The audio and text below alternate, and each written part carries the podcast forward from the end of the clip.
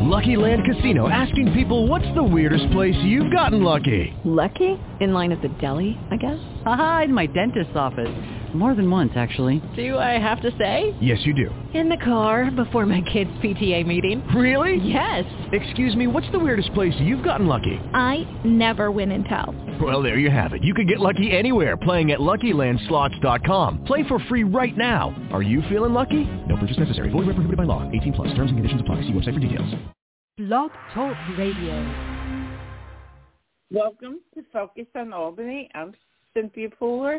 My guest today is David Lombardo of Capital Press Room, and he's going to talk about all of the stuff that's been happening in, in politics in New York State. So has hi Dave, has hey, uh, has anything has anything surprised you? Has anything surprised me? Well, I would say that I could have seen Letitia James, the state attorney general, going either way on her uh, potential gubernatorial bid. I think there were reasons for her not to jump into the race as she did at the end of October. And I think there were reasons for her to get in. So I wouldn't say her decision to run was necessarily a, a surprise, but I would definitely say I could have seen both sides of that decision-making process. So do you think there's going to be a number of candidates running for governor in 2022? Well, I'd say there's going to be at least two on the Democratic side. Uh, whether there'll be a lot more, I'm not so sure because if I was a Democratic candidate who wasn't named Governor Kathy Hochul or Attorney General Tish James, I would look around the political landscape and say, I don't really see a lane that I can occupy that will get me to a primary victory, whether that's 40% of the vote, uh, 50% of the vote, 30% of the vote, depending on how many people are in there. So we heard reports uh, from Politico uh, New York at the end of the month that outgoing New York City Mayor Bill de Blasio was laying down some of the groundwork for a potential gubernatorial bid, as has been speculated for a couple months now. But if I'm de Blasio, I don't see a way that I can become governor. All I can see is a way that I can stop maybe Tish James from becoming the Democratic nominee. But Bill de Blasio has shown, based on his presidential run, that he doesn't necessarily have the best uh, gauge on his potential to win an election. And then you also have uh, New York City public advocate Jumaane Williams, who mm-hmm. already jumped into the race in the sense that he had been exploring a run for about a month and filed paperwork to run at the end of October. If I'm him and I see the entrance of Letitia James into this race, I see her as a heavyweight and I'm maybe a, a middleweight or lightweight contender compared to her. And I'm going to get out of the race because all I'm going to do is take away from her and the constituency that we share. And I think that will ultimately hurt his political future down the road. So I think it's really going to be a two-person matchup. The other real variable here are the uh, white male Long Island Democrats in the shape of Tom Suozzi, uh, congressman mm-hmm. uh, out in Queens and Long Island, and Steve Bellone, the Suffolk County executive. What calculations are, are they going to make? Do they see a pathway? Again, I think the constituency that they appeal to is a very small portion of the Democratic primary voters in June. So if I were them, I wouldn't get in. But again, if these players that we talked about do get in, it makes for a completely different campaign dynamic considering how you just need a much smaller piece of the electorate in order to win the primary. Do you think that there's a remote possibility that Andrew Cuomo might throw his hat in the ring? Well, how, how low is remote? Because I would say it's uh, almost non-existent. I think that he has the ability to get into the race because he has the resources. He has, you know, as of his July campaign finance filing, $18 million in, uh, of cash on hand. He's been spending that money. We don't know the rate at which he's been spending it on, on legal counsel. We'll get a better idea in, in January when he has to do his next filing. So he has money to set up a campaign apparatus, but do we really think that people are going to help him collect signatures that he would need to get on the ballot because he's not going to get the 25% he would need at the state Democratic primary to get on the ballot. So it seems from a logistical point, logistical standpoint, it's very challenging for him. And then just from the you know electoral politics of it, I would not think that I'd want to spend the time and energy to run a losing campaign, which I think it ultimately would be. The state chairman uh, is has been aligned with Cuomo. So what makes you think he won't get the 25%? Well, partially because the state chair has told him uh, and said this on our show that he the governor shouldn't run, and I don't think that uh, the party chairs at the local level are going to rally behind Cuomo. I think they have uh, enough good options in the shape of Kathy Hochul and Letitia James that they wouldn't need to uh, turn to a disgraced former governor to rescue their party. When you say the word disgraced, you know, you follow politics. Mm-hmm. Do you really do you really think he is disgraced? Yes. Why? Yes. Why? Uh, because yeah. he's had multiple women come forward uh, with detailed allegations of sexual misconduct, sexual harassment, and I think that the report from State Attorney General Letitia James makes a compelling case about his personal misbehavior as well as uh, a hostile environment that he fostered in the executive chamber. And I think by the mere fact that he resigned from office uh, under the threat of impeachment, uh, all qualifies to use the label of disgraced. Well, uh, Donald Trump has been alleged to do a lot, a lot worse, and he joked about it. Uh, what do you say about that? I mean, there's I think getting in, I think getting lost up in whataboutism is a mistake that people involved in partisan politics get involved in. I think Donald Trump could be uh, a bad person and could have uh, committed sexual misconduct, as multiple women have alleged. And I don't think his behavior would excuse anything that Andrew Cuomo may or may not have done. So, as far as since I uh, talked about Donald Trump, what about hmm? the Republicans? Who do you think they're going to put up to run for governor? Well, it really seems like the party is circling around Lee Zeldin, a congressman from Long Island and a former state senator, which is why we in the Capitol know him. And when I talk about the party, I really mean the uh, establishment, the GOP establishment. So mm-hmm. party leaders, uh, elected officials. And I, I think that at the end of the day is going to be enough to rally uh, enough primary support for him if there is a primary come June. Um, I think the last time we saw this sort similar dynamic in the Republican Party was in 2010, in which case uh, the party establishment was rallying around Rick Lazio, and we had this outsider businessman in the form of Carl Paladino who mm-hmm. was actually able to win the primary against Lazio because – he was able to appeal to some of the grassroots Republicans and get people excited, even though he hadn't rallied that partisan, the, the party support. I don't really see there being a way for Rob Astorino or Andrew Giuliani, the two Republican candidates sort of on the outside looking in, to rally that same sort of Paladino energy. For my money, Rob Astorino is kind of like Lee Zeldin light.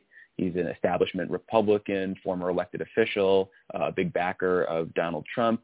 Andrew Giuliani may have a better case for saying that he could rally some of that outsider energy. He doesn't have a elected background. He was very ingrained in, in, in Donald Trump's uh, orbit, even if maybe not like the most critical policymaker. So maybe there's a pathway for Giuliani to do something, but I also don't think he has the energy or the money to get an apparatus going the way that Paladino did. You know, Giuliani has name recognition that Paladino never had in 2010, but Paladino had a lot of enthusiasm and got people very excited, and Rick Lazio did not. I think Lee Zeldin is getting some Republicans excited, uh, especially amongst the establishment. What about John Katko? I don't imagine he would run for governor. Okay, because he's not exactly the most popular congressman. And one of the issues that he's brought up is student loan debt. And there are there are many, many people in this state with student loan debt. So I think his message could resonate. What do you think? I think that John Katko, a Republican congressman from central New York, would have a couple different problems for any sort of path to the executive mansion. First off, uh, he's not very well liked amongst Republicans. So he would have a tough time winning a, a primary. He's kind of a candidate of convenience in central New York because he represents uh, the 20 congressional district, which has mm-hmm. a very it's a very purple district, so it means he needs to be kind of moderate, which has not ingrained him in the conservative movement uh, in that area. And as a result, I don't think he would have uh, an easy time making his way through a statewide Republican primary. And then you have the challenge then of a general election where he would be a Republican on the ballot in a state that is heavily Democratic. So I, I don't really see a pathway for John Katko. Maybe there's a calculation he makes upon redistricting getting completed where he sees his district just being unwinnable because of how it might be drawn in the future. Say if there's many more Democrats added to his uh, district and the calculation just doesn't work and he says, okay, well, if I'm going to lose uh, my congressional seat, I might as well throw my hat in the gubernatorial ring. But at that point, I think it'll be too late in the process because we're talking late December, early January. So no matter what issue he seizes upon, I don't see a pathway or even a reason why John Katko would run for governor. Look uh, and I, I believe it was the same day that Tish James declared her candidacy for governor that Zephyr Teachout said that she would want to run again for attorney general. What do you what do you think about Zephyr Teachout making another shot for attorney general? Well, just in terms of that timeline, first off, Zephyr Teachout, who ran for Attorney General in 2018 and lost in a crowded primary to Attorney General Tish James, uh, had said in the weeks leading up to this that if Letitia James ran for governor, she would run again, and she really just uh, reaffirmed that last week as well. I think that Teachout needs to be considered a serious candidate, at least for now, in terms of a Democratic primary for Attorney General. But this race is going to get very crowded, I anticipate, very quickly.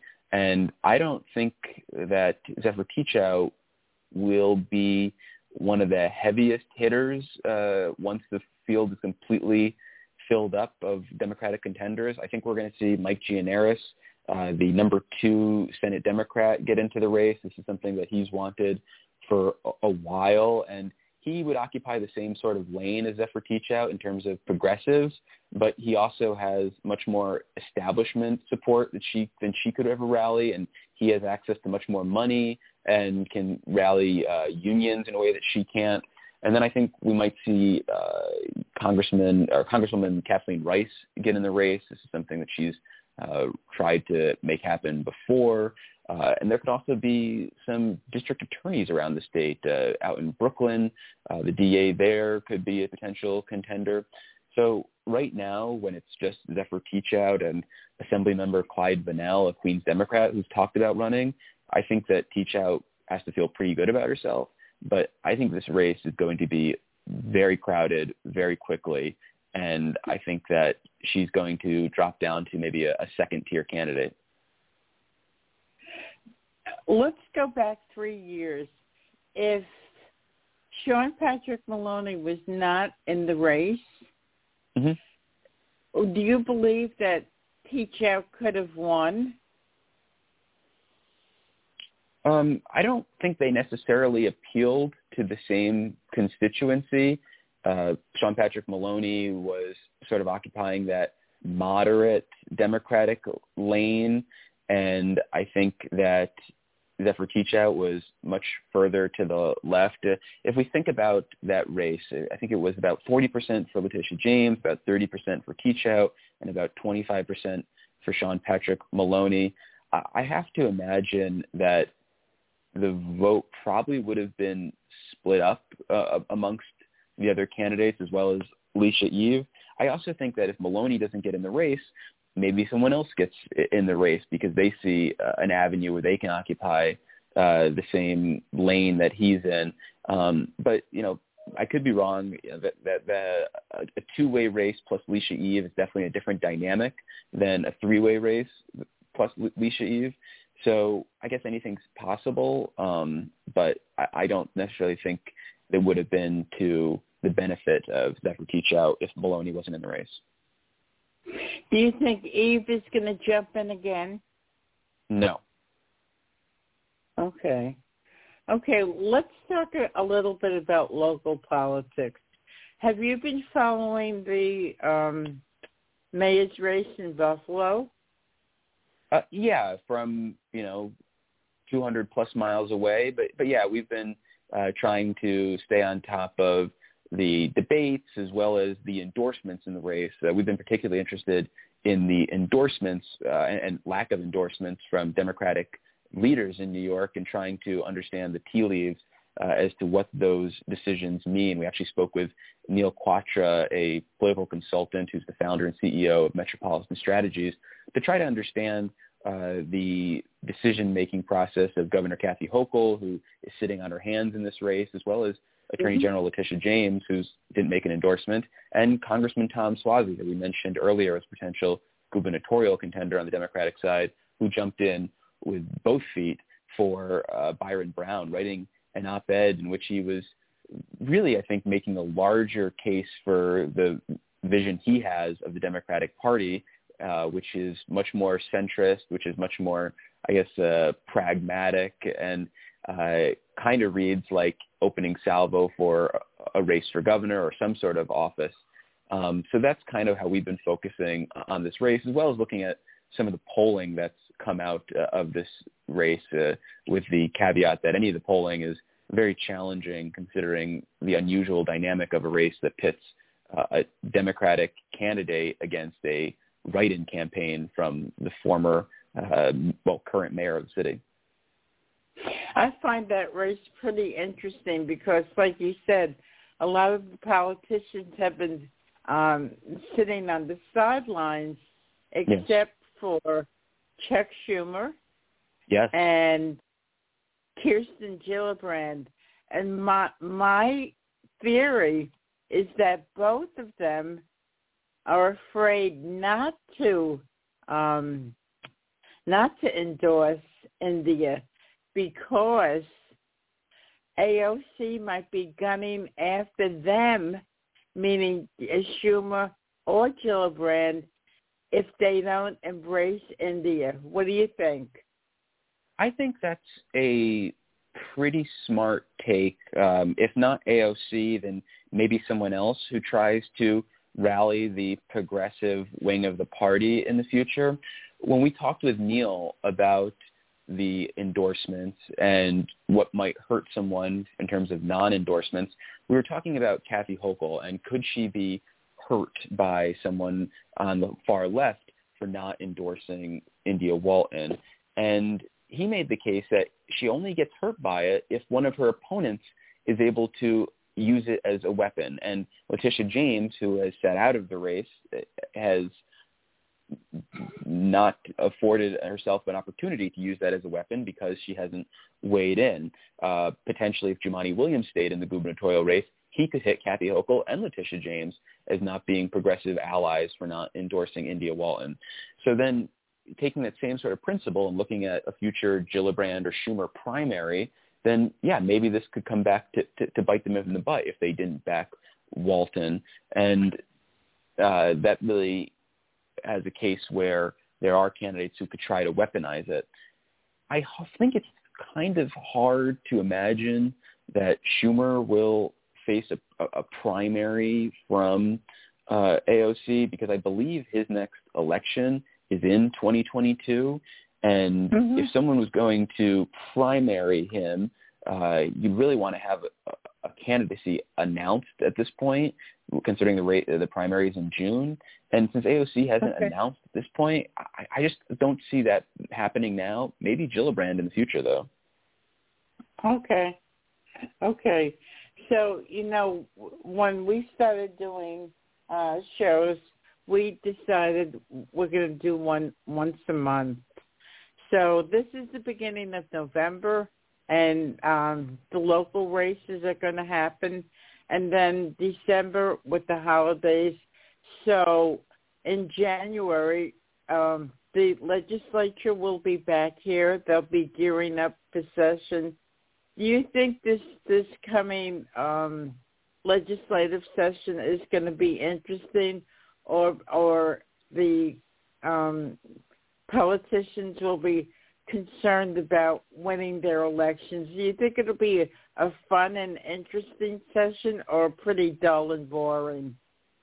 Well, Cynthia, I'm a little biased because of uh, what I've chosen to do as my career, but I think every session in Albany is very interesting. And I think this one has the makings of another interesting session because there are so many fun dynamics at play here. Just because we have all these primaries indicates that there's going to be a lot of posturing likely in the months leading up to the primaries. So if I'm Governor Kathy Hochul, I'm thinking about how I can use the budget process to strengthen my primary candidacy. And I think part of that will mean trying to appeal to different uh, constituencies in the Democratic primary. So I wouldn't be surprised if we see some handouts to some of the uh, big labor unions uh, in the state, whether it's CSEA or PEF, as the governor tries to uh, rally their support for a primary uh, victory endorsement. And then I also think there's the chance that we're going to see real pressure from progressives to make some of their policy wish list happen, which is going to create kind of an awkward situation for Hochul at the same time because she needs to calculate how many progressives does she need to win a primary and how many of her base, the more moderate Democratic voters, does she need to hang on to to, to, to win a primary because that's where her you know key supporters are going to be. So what does that mean, say, for the New York Health Act uh, legislation that would make single payer healthcare the way of New York State. I think that there's going to be a lot of pressure for Hochul to make at least some sort of signal that she's supportive, even though she, I don't think that Bill's going to get an actual vote this year. I think we'll see renewed discussion around criminal justice uh, reforms, largely in the parole arena. I think we're going to see, in light of the primary victories in 2018 and 2020 by progressives, including Democratic Socialists, we're going to see incumbent Democratic lawmakers in the Assembly and Senate sort of looking over their shoulders during the entire legislative session. And we've already seen primaries announced uh, against Brian Kavanagh, a state senator, as well as Kevin Parker, another state senator, and Erik Dilan, a member of the Assembly. So there's just going to be more of those, and that's going to really shape how people approach this session. One of the other things that I care about as a reporter is what does the actual logistics of this session look like? Is this going to be another hybrid session that's partially done remotely and partially done in person? Um, will there be big changes to the state's open meetings law in that same vein? Um, so I'm I'm very excited, and I think at least the first three months uh, that budget process will be a, a lot of fun to watch. I think there's also the possibility that lawmakers who see the calendar rapidly approaching towards the middle of the session with the primaries in June. We'll try to wrap things up maybe end of May or at the very earliest, uh, at the very latest, early June, so that they have plenty of time to work on their primaries. Do you think that uh, Andrew Cuomo will have any influence during this next legislative session? I think he will have some sort of influence. I think it's waning influence with every day based on the decisions he's been making. Uh, and I also think it'll be waning influence based on whatever is going on in a potential criminal case, whatever's going on in a potential report from the Assembly Judiciary Committee. So I think there is definitely a wing of the Democratic Party, a shrinking wing, that tries to be cognizant of what he's doing. And even if they might not be thinking about the recent announcements that he's come, coming out with, I think they're a part of the party that has definitely had his style of politics imprinted on its thinking. And so I think that they will continue to try to push his brand of cutthroat politics uh, in the party, even if he's not the head of the party. So, from your perspective, it's going to be a pretty interesting year. Yeah, I mean, and like I said, I, I'm biased, and I, you know, I, I, ju- I have a pretty low bar since I think all this stuff's pretty I- exciting.